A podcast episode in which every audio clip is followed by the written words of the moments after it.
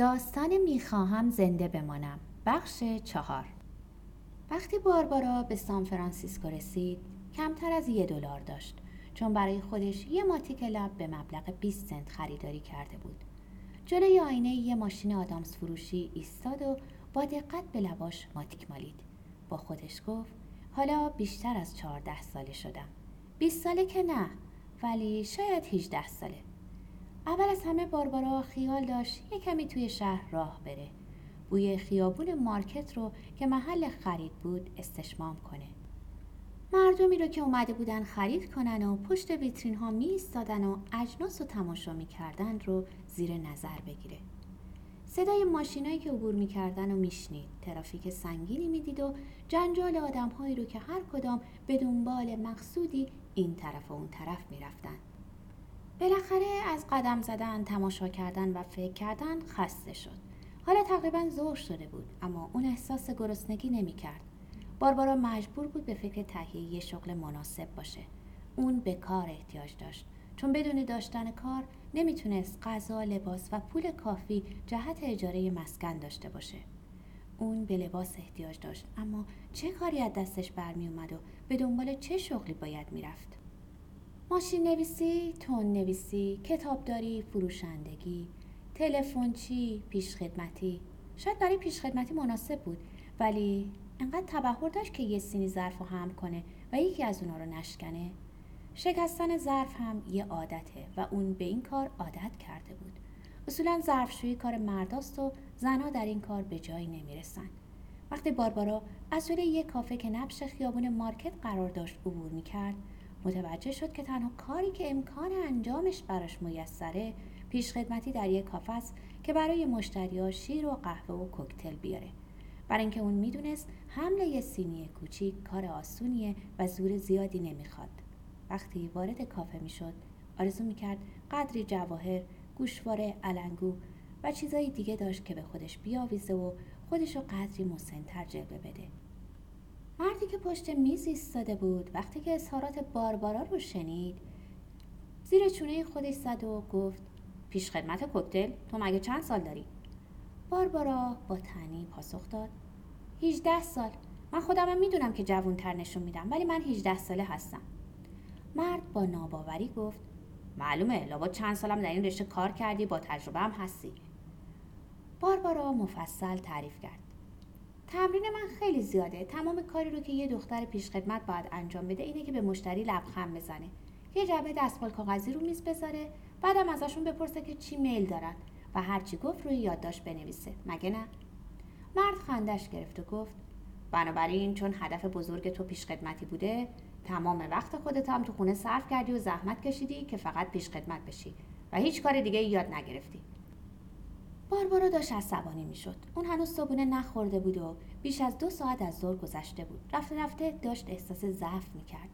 به مرد گفت آره همینطوره، من آدم درستکار و امینی هستم. برای امتحانم که شده یه شغلی بدین به من، من به شما اطمینان میدم برای این کارتون پشیمون و ناراحت نمیشین. از اون طرف بار، مرد خوش‌ظاهری که داشت با لیوان نوشابه‌اش بازی میکرد بلند گفت جاری، چرا دست از مسخره بازی بر نمیداری؟ دخترک رو راحت بذار، اون هجده سالش نیست، تو هم نمیخوای بهش کار بدی. سپس نگاهش رو متوجه باربارا کرد و گفت بذار من و اون با هم صحبت کنیم و قال قضیه رو بکنیم. مرد سری جنبانده و دستش رو به علامت رضایت به طرف مرد حواله کرد و سپس به باربارا گفت شنیدی که مشتریم چی گفت؟ اگه اون از تو رضایت داشت و تو رو قبول کرد، دوباره پیش من برگرد، وگرنه که هیچی. مشتری مقداری پول خورد روی میز کافه ریخت و با اشاره به باربارا فهمون که باید به دنبالش بره. سپس بهش گفت بیا بریم و با یه فنجون قهوه کنفرانس خودمون رو شروع کنیم. و چون باربارا درنگ کرده بود دوباره بهش گفت زودتر بیا، میترسم پلیس بیاد و اگه بیاد اون وقت تو در دار تهدید خواهی بود. در راه هیچ حرفی نزدن. وقتی وارد یک کافتریا شدن ژتون‌ها و سینی‌های خودشون رو در دست گرفتن. اون آقا که خودشو بارنی لستر معرفی کرده بود بهش گفت هر چی می‌خوای سفارش بده، از قهوه گرفته تا چیزای دیگه. سپس گفت باربارا ملاحظه نکن، هر چی میل داری سفارش بده. بچه‌هایی که به سن و سال تو هستن همیشه لازمه مقدار بیشتری صرف نماین تا رشد کنن.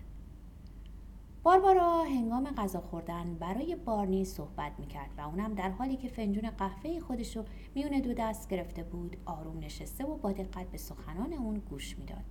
هرچه سیرتر میشد تندتر صحبت میکرد و بارنی هم مرتبا سر خودش رو تکون میداد. مرد با چهره‌ای گرفته و با دلسوزی گفت: خب فهمیدم که خونه شیفرد چگونه جایی بوده. ببین، یه وقتی من خودم کاراگاه بودم. خوب میدونم که اگه تو رو بگیرن باهات چیکار میکنن. پس تو باید به خونه برگردی. اگه نصیحت منو نپذیری دستگیر میشی و اگه دستگیرم نشی اون وقت ممکنه کارا طوری بشه و به جاهایی کشیده بشه که در اون موقع حتما آرزو خواهی کرد که کاش دستگیر شده بودم. باربارا با انگشتاش تق تق روی میز زد و گفت: آخه چرا من باید برگردم؟ برای اینکه اونجا خونته. خونه؟ دخترک در حالی که چشماش گشاد شده بود و خیره خیره نگاه میکرد ادامه داد: خونه؟ پس حرفامو گوش نکردی؟ نشنیدی که اونجا چه بدبختی هایی برام وجود داره؟ اون مرد حاضر نبود حرفشو پس بگیره، پس گفت: با همه اینا اونجا خونته. باربارا یه کمی از شیرش نوشید و سپس گفت: خونه این فقط یه کلمه است، ولی در زیرش چیزای زیادی نهفته شده. بارنی جویده جویده سخن میگفت: ببین، مادرم با من زندگی میکنه. ما برای خودمون نیم طبقه کوچیکی گرفتیم، یک کاناپه هم داریم. و تا دید برق امیدی در قیافه باربارا میدرخشه، برای اینکه اونو خاموش کنه گفت: اگه پلیس تو رو دستگیر کنه و بفهمه که در آپارتمان من سکونت داشتی، نه نه بهتره راجع به این موضوع صحبت نکنیم. مرد دست خودش رو به جیب برد، سه تا اسکناس یه دلاری بیرون آورد و به باربارا گفت: بیا اینو بگیر و هر روز صلاح میدونی از اون استفاده کن. باربارا دستش رو فشرد و گفت: من پول نمیخوام، فقط کار میخوام و کمک. در حالی که بارنی پولو توی یقه باربارا میذاشت گفت: اون چیزایی که میخوای نسیه هستن، به راحتی هم به دست نمیان. فعلا اینو نقد داشته باش. اون مرد پس از این گفتگو اونجا رو ترک کرد. جلوی در که رسید قدری ایستاد و باز به طرف باربارا برگشت و یه چشمک به عنوان خداحافظی نثار اون کرد. اولین غریبه‌ای که باربارا پس از مدت‌های مدید دیده بود براش بسیار جالب بود.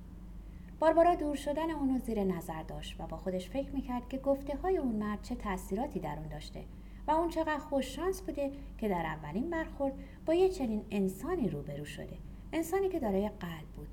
باربارا به اندازه کافی بزرگ شده بود و میتونست مسائل رو درک کنه، اما بعضی وقتها ادراک بعضی از موضوعا خیلی مشکل بود. اون فهمیده بود همونطور که یه دختر رو برای قبول کارهای از قبیل ماشین نویسی، سکرتری، کلیدداری و غیره آماده میسازه، به همون ترتیب نیست باید خودشو برای برخورد با مردم و اجتماع آماده کنه.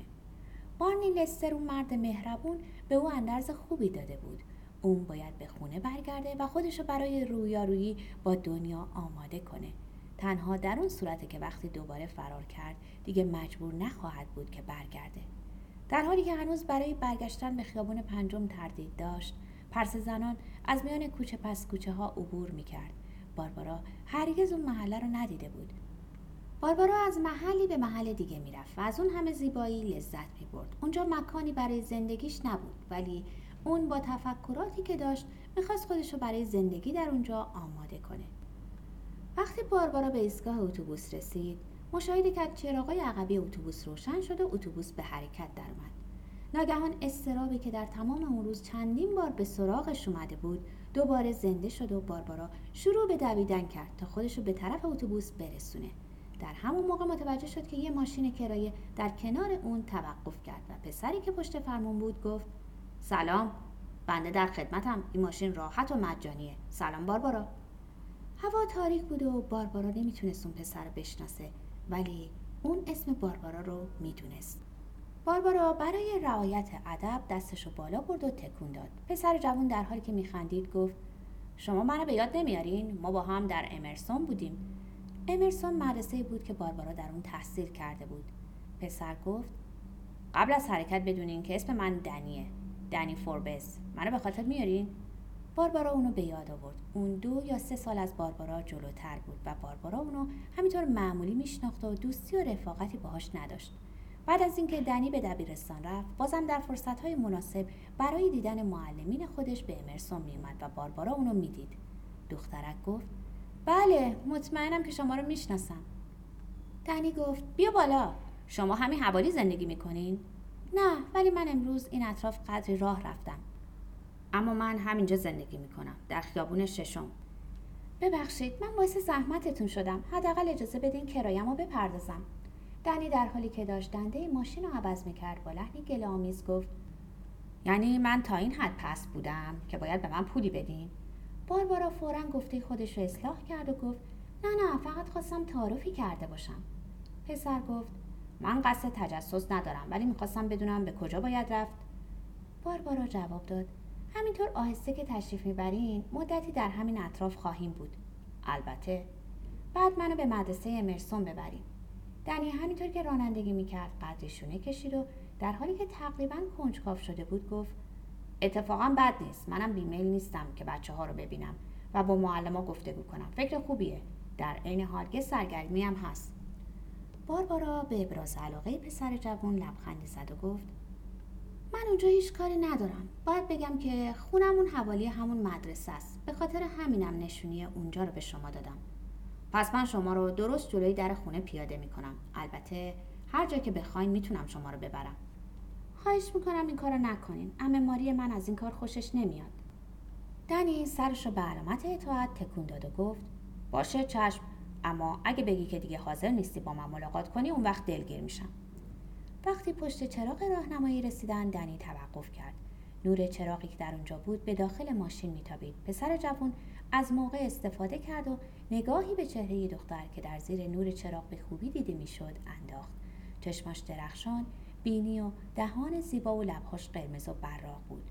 موهای دختر بلند مایل به قرمز بود. لباس دخترک چنگی به دل نمیزد، اما اون به این موضوع توجهی نمیکرد، چون معلوم بود اشخاصی که در آن محله مدرسه امرسون زندگی میکردن فقیر هستن و نمیتونن لباسای خوبی داشته باشن. دنی پرسید شماره تلفنتون رو به من میدین؟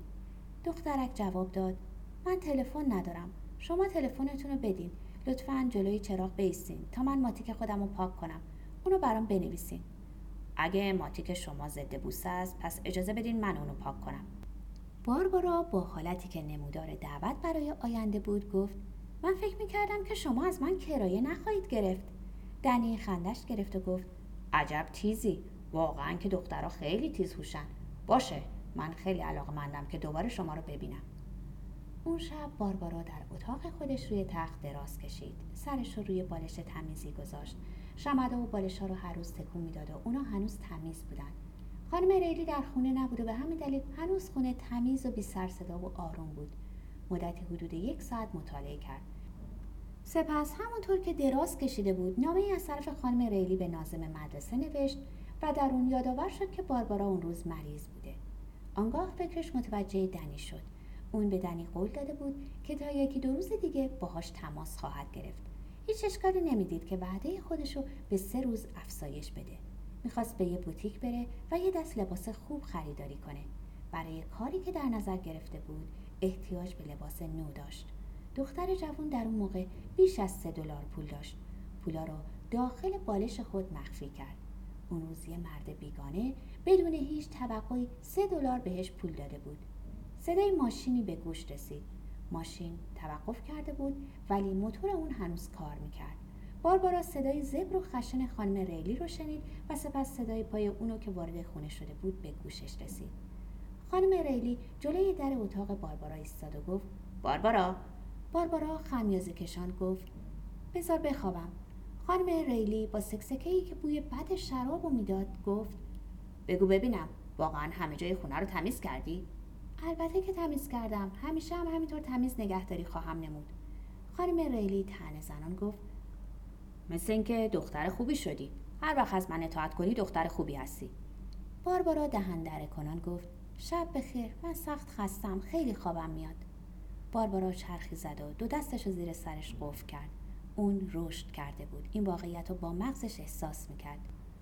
اون برای خودش طرح و نقشه‌ای داشت. اون دیگه به آنچه عمه ماری میکرد فکر نمیکرد. دیگه هیچ لازم نمیدونست که برای بابا و بابا بزرگ گریه کنه.